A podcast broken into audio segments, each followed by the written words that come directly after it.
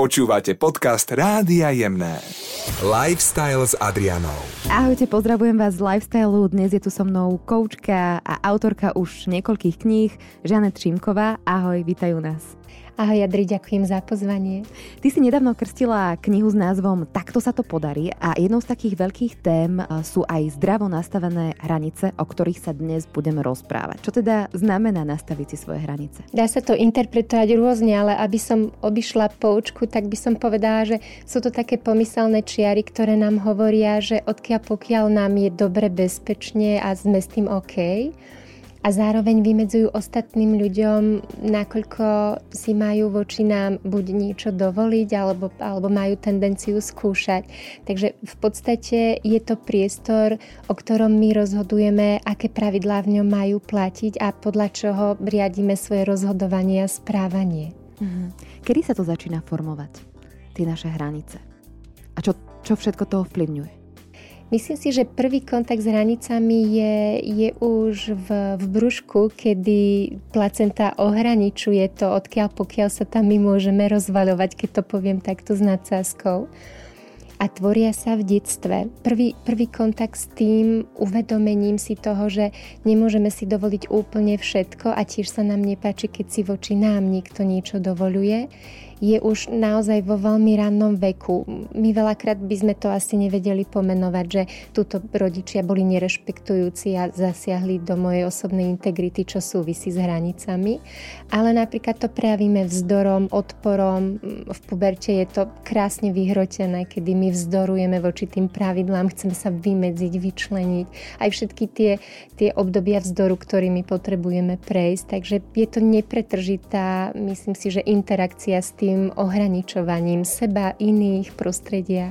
Takže aj ten plač alebo krik v detstve je dôležitý, aby sme sa dokázali postaviť na vlastné nohy a, a ustáť si aj v detstve tie hranice. Rozhodne, my, my než sa naučíme rozprávať, tak ani nemáme inú možnosť ako vyjadriť ne, nevôľu alebo dať, dať vedieť, že máme nejakú nenaplnenú potrebu. A takto e, aj sa učíme tým, tým signálom, že ako to vyjadrovať. Niekto vie opisne vyjadriť svoju emóciu, niekto ju napríklad vyjadri krikom alebo sa, sa veľmi na zlosti. Toto býva väčšinou nežiaduce správanie. Počujeme, že nesmieme revať, ne, nesmieme byť drzí, oprsklí a podobne, že, že prídu také tie odporúčania, že čo je žiaduce správanie a takto nás to prostredie nejakým spôsobom formuje a vedie k tomu, že, že aká je tá primeraná alebo adekvátna forma. Čo si myslíš o vete v detstve, že buď dobré dievčatko, buď dobrý chlapec? Ako veľký zistíme, že je to nebezpečná mantra, Aha. lebo nás to, nás to natláča vyhovieť ostatným a urobiť dobrý dojem. Mm, Napríklad sa veľakrát snažíme, aby boli všetci okolo nás spokojní a šťastní a berieme to za svoju zodpovednosť. Takže nám to môže komplikovať život v tom, že budeme veľmi, veľmi ústretoví, obetaví a starostliví a môže to ísť na úkor nás. Takže výchova určite ovplyvňuje to vymedzovanie našich hraníc počas života, ale určite sú to aj názory, skúsenosti? Sú nejaké také zásadné obdobia v živote, kedy by človek si mal vymedziť tie hranice? Napríklad puberta? Myslím si, že z hľadiska e, vývinovej psychológie by sme našli v každom tom období niečo, čo je špecifické, pretože my si tie hranice buď vytvárame, alebo na ne nejakým spôsobom reagujeme. Keby som to zúžila, tak hranice bezprostredne súvisia s tým, ako vnímame samých seba. Ako náhle sme zdravo sebavedomí a, a tú svoju sebahodnotu a sebaobráz máme, máme tak nacenené, že, že veľmi aj, aj realisticky, ale aj, aj empaticky voči seba a voči iným, tak nám nebude robiť taký veľký problém hovoriť o svojich hraniciach alebo alebo dať ostatným vedieť, že je to niekde pre nás cez čiaru. Čím sme krehkejší a, a máme niekde v tej, v tej predstave o sebe veľa takých limitujúcich a obmedzujúcich presvedčení, že nie sme dosť, tým, tým je predpoklad, že ľudia si voči nám dovolia viac, lebo ich nebudeme aktívne zastavovať.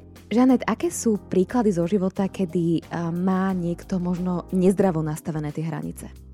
Myslím si, že na, najvypuklejšie to býva vo vzťahoch, kedy napríklad my potrebujeme vyjadriť e, buď partnerovi alebo rodičom, že, že toto nám nevyhovuje alebo necítime sa v tom dobre alebo potrebujeme to mať inak.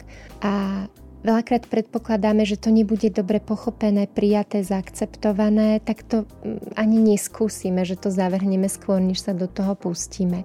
A ja napríklad v príbehoch, keď mi klienti rozprávajú o tom, ako majú pocit, že, že nemôžu byť autentickí alebo že im k tej osobnej integrite niečo chýba, tak je, je veľká asi pravdepodobnosť, že zažívajú niekde v živote to, že by potrebovali viac, viac rešpektu, viac úcty, viac, viac uznania a prirodzene očakávajú, že to bude zvonka prúdiť, ale tam funguje taký ten paradox, že ako náhle toto nevieme venovať sami sebe, tak nám to nevedia preukazovať ani iní, respektíve je, je tam takéto prepojenie, že keď sa potrebujem za svoje veci postaviť a očakávam, že ten druhý to odčíta, alebo mi vyjde v ústrety, alebo má telepatické schopnosti.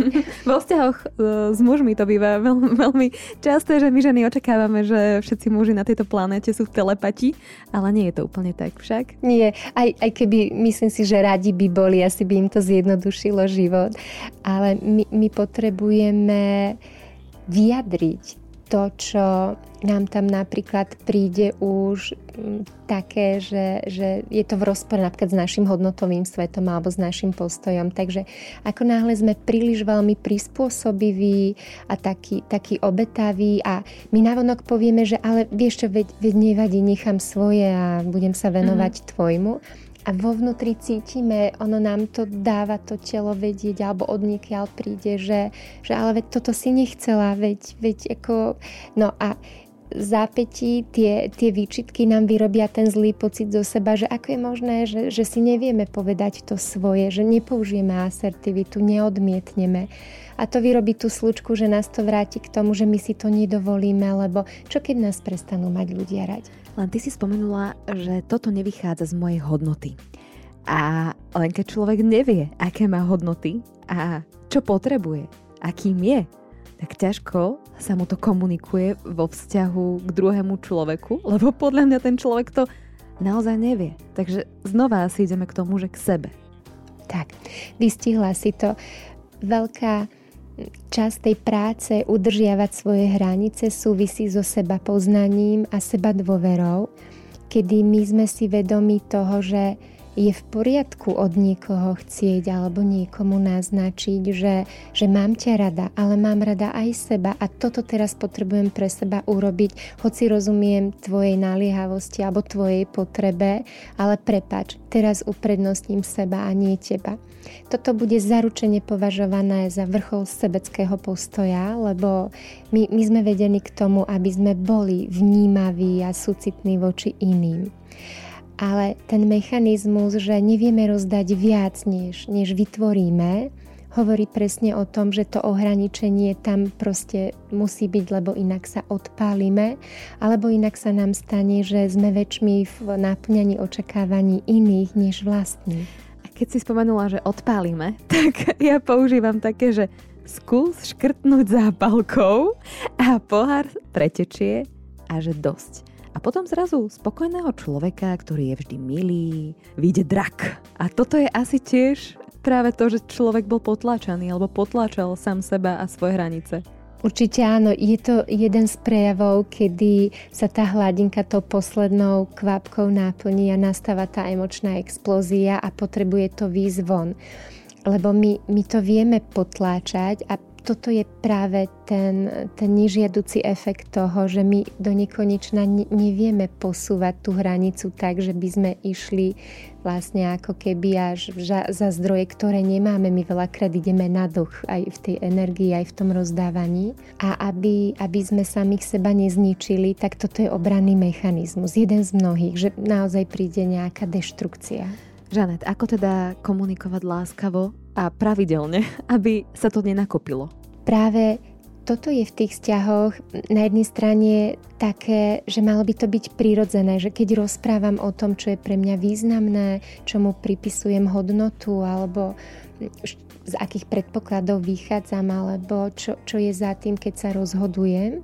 A keď, keď som v tom taká transparentná, že je to, je to zrejme, tak to ten druhý vie odčítať. Takže stojí to celé na, na tom rozprávať o tom a na strane druhej aj počúvať, že to potrebuje byť taká výmenná transakcia. Ale predpoklad je, že opäť nás to privedie k sebe keď počúvame samých seba, sme schopní tým pádom počúvať iných a využívať empatiu.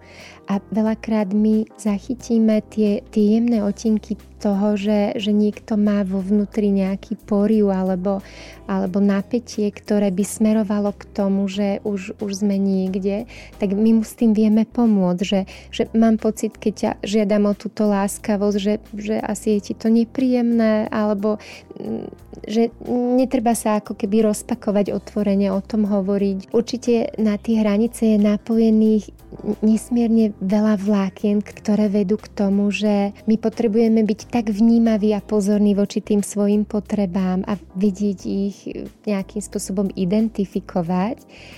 A ako to rovnako zúročíme potom v tých iných interakciách, lebo ja, ja teraz často v príbehoch počúvam, ako sú ľudia taký aj sklamaný, aj roztrpčený z toho, ako sa napríklad polarizuje spoločnosť a hľadajú spôsob, ako na, na niektoré tie rozpolpné veci reagovať naozaj veľmi súcitne a empaticky, ale zistujú, že sa im ťažko akceptuje ten opačný názor, keď im to napríklad nedáva zmysel, že je to napríklad iracionálne alebo je to, je to mimo ten ich hodnotový svet. A vždy, keď človek urobí tento pokus zorientovať sa v tom, že s čím má dočinenia, tak vie objaviť ten spúšťač, ktorý buď ho vedie k tomu konštruktívnemu, čo je ten ideál, že otvorím tú tému bez hodnotiaceho súdu. Alebo to spúšťa tú reaktívnosť, že nastúpia tie negatívne emócie, oni sa tak rady poprepájajú a potom vyrábajú takú tú tlakovú vlnu, kedy my sme až taký nepríjemní, že sme neznesiteľní alebo ľudia od nás bočia. Ale to môže byť zároveň volanie o pomoc, že my napríklad nezvládame niekde vo vnútri ten pretlak a dáme ho najavo nie celkom adekvátnym spôsobom a toto blízky vedia vykryť, ale tí, ktorí nás nepoznajú alebo nás zažijú niekde v obchode, že my sami nepoznávame seba. Máme na to aj psychológii výraz, že emočný únos, že tá intenzita emócie vyšpičkuje veľmi vysoko, vypne rácio a my už teda ideme ako neriedená strela. Mm-hmm. Ďalšia vec, alebo takým príkladom neúplne zdravo nastavených hraníc je pre mňa to, keď, niek- keď niekto povie áno a vo vnútri cítil, že nie, v žiadnom prípade. Ja napríklad som veľmi úprimný človek a preto veľmi si cením, keď niekto mi povie, vieš čo, nie, dnes nemám chuť uh, byť s tebou aj. Že už sme sa takto dohodli ako keby s kamarátkami, že fungujeme na tomto princípe a je to neskutočne oslobodzujúce, lebo ja viem, že ona má rada, ale že dnes nie je ten čas, kedy sa chceme stretnúť a takáto pravdivosť vo vzťahoch teda sa mne osobne veľmi páči a čo si o tom myslíš ty?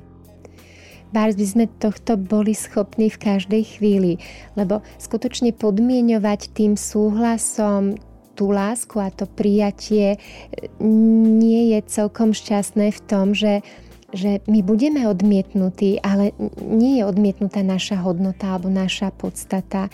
Odmietnutie patrí tej situácii, že teraz sa mi to nehodí, alebo napríklad aj ja som sa toto naučila robiť, že rada by som sa s tebou stretla, ale keď napríklad cítim, že, že som tak unavená, že tam nebudem plne vnímavá, tak by mi to prišlo nefér, lebo, lebo tým pádom by som tam zaťažila priateľku tým, že a, a nie, že by som to občas neurobila a nepovedala, že vieš čo, prosím ťa, poď, potrebujem vyparkovať svoj kýblik zúfalstva, máš na to teraz chuť, alebo hodí sa ti to. A Čím sme otvorenejší a úprimnejší, tým viac predídeme práve tomu, aby sme sa domnievali, predpokladali, nejakým spôsobom vychádzali z niečoho, čo len my si myslíme. To, to len nahráva tomu, že, že sme v konflikte a že si vytvárame potom aj nie celkom realistické očakávania. Ale do začiatku to okolie nereaguje úplne pozitívne, to zase si treba priznať a možno sa treba vysporiadať alebo rátať aj s tým, že niektorí ľudia si povedia, že čo sa s tebou deje, ty si nejaká zvláštna. A pravdivo poviem, vieš čo nie, idem sedieť na gauči s vyloženými nohami, bez výhovoriek. Poviem ti, bolo to veľmi ťažké najskôr. Áno, lebo je to pre ľudí také, že, že v tom hľadajú, že či nejako prispeli k tomu, že sú vynechaní z toho, keď oni by radi boli súčasťou toho, toho prežívania. Čiže naskočia tam vždy také tie pochybnosti o, o sebe, že a už, už nie som pre ňu dosť dobrá, alebo čokoľvek, že nás to veľmi zneistí. Lebo my, my sme v podstate veľmi vzťahovační, že, že máme taký ten citlivý indikátor na to, že, že čo keď sa niečo deje a ja by som teraz niečo ešte pokazila, ale to je opäť len možno v rovine dovoliť si prijať to, že v tejto chvíli je to takto a, a byť vďačný za to, že mi to človek povie, lebo my keď sa už zamotáme do toho vysvetľovania, zdôvodňovania a, a takého uhýbania, tak myslím si, že toto ďaleko horšie padne ľuďom, keď nám to prekúknú, že už po x krát ma bude odmietať výhovorkou, že je zaneprázdnená. No tak akože toto je už asi fakt neverím. Ako hovoriť nie bez pocitu viny? Hmm. Toto je pre nás veľké učenie v tom, že ten predpoklad, že my niekoho odmietneme a spôsobíme mu emočné nepohodlie, nám ten pocit viny navodzuje. Čiže pozerať sa na to, že neodmietam toho človeka, ale odmietam niečo, čo v tejto chvíli opíšem. Takže ďakujem, že ma pozývaš, dobre mi padlo, že na mňa myslíš, ale v tejto chvíli fakt nemám chuť byť v spoločnosti a zabávať sa, lebo v mojom vnútornom prežívaní ma to skôr ťaha k tomu, že potrebujem byť sama so sebou v tichu. Takže to treba len možno vyskúšať a dovoliť si to. Uh-huh, uh-huh. Spomenula si telo, keď sme sa rozprávali o tom, že telo nám dáva veľmi jasné signály, veľakrát o tom, že toto už nie je so mnou v poriadku, nesúzním s tým. Kde to môžeme cítiť na tele? Je to aj tak nejak rozložené, že, že telo nám v nejakých oblastiach dáva väčšinou tie signály? Myslím si, že, že tiež to nás povedie k tej vnímavosti a všímavosti voči, voči sebe, lebo uh, také, takéto klasické, že, že stres má obľúbenú lokalitu brucha a, alebo nám sadne na, na šiju a podobne, tak obdobne je to pri tom, keď mm, my aj, aj sa odporúča e, uzemniť sa cez telo, mm, sa na to telo napojíme, tak ten zdroj napätia alebo nepokoja alebo takého toho, že brr, že, že to je také naozaj inštinktívne, vieme lokalizovať. Nemusí to byť pre každého nejaká jedna, jedna oblasť.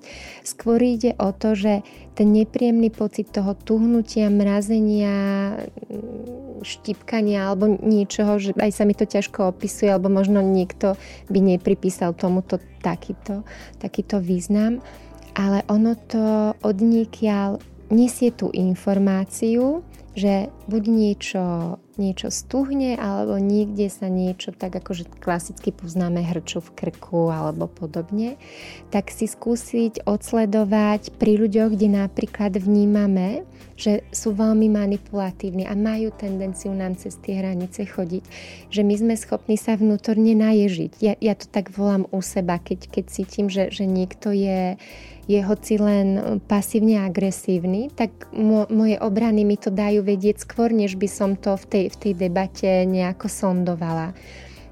Takže je to v podstate na úrovni tej energie. A teraz to nemyslím nejako, nejako ezotericky, že by sme mali teda absolvovať nejaký špeciálny kurz, len venovať pozornosť tomu, že pri niekom sa cítime prirodzene uvoľnení a v bezpečí, ale pri niekom ten pocit mať nebudeme.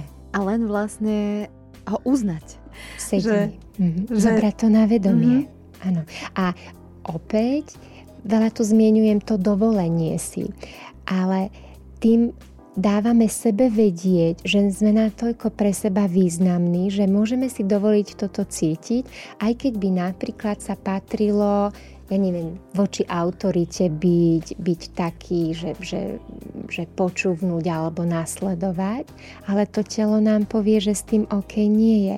A my keď ho odignorujeme, tak vlastne sa natlačíme do niečoho, s čím nesúhlasíme a tým si vyrobíme ten vnútorný rozpor. Takže uh, prehliadnúť to alebo si povedať, že, že si hlúpa, že to cítiš, prosím ťa, alebo že, také, že čo riešiš, alebo mm-hmm. takéto bagatelizovanie svojich pocitov. Mm-hmm.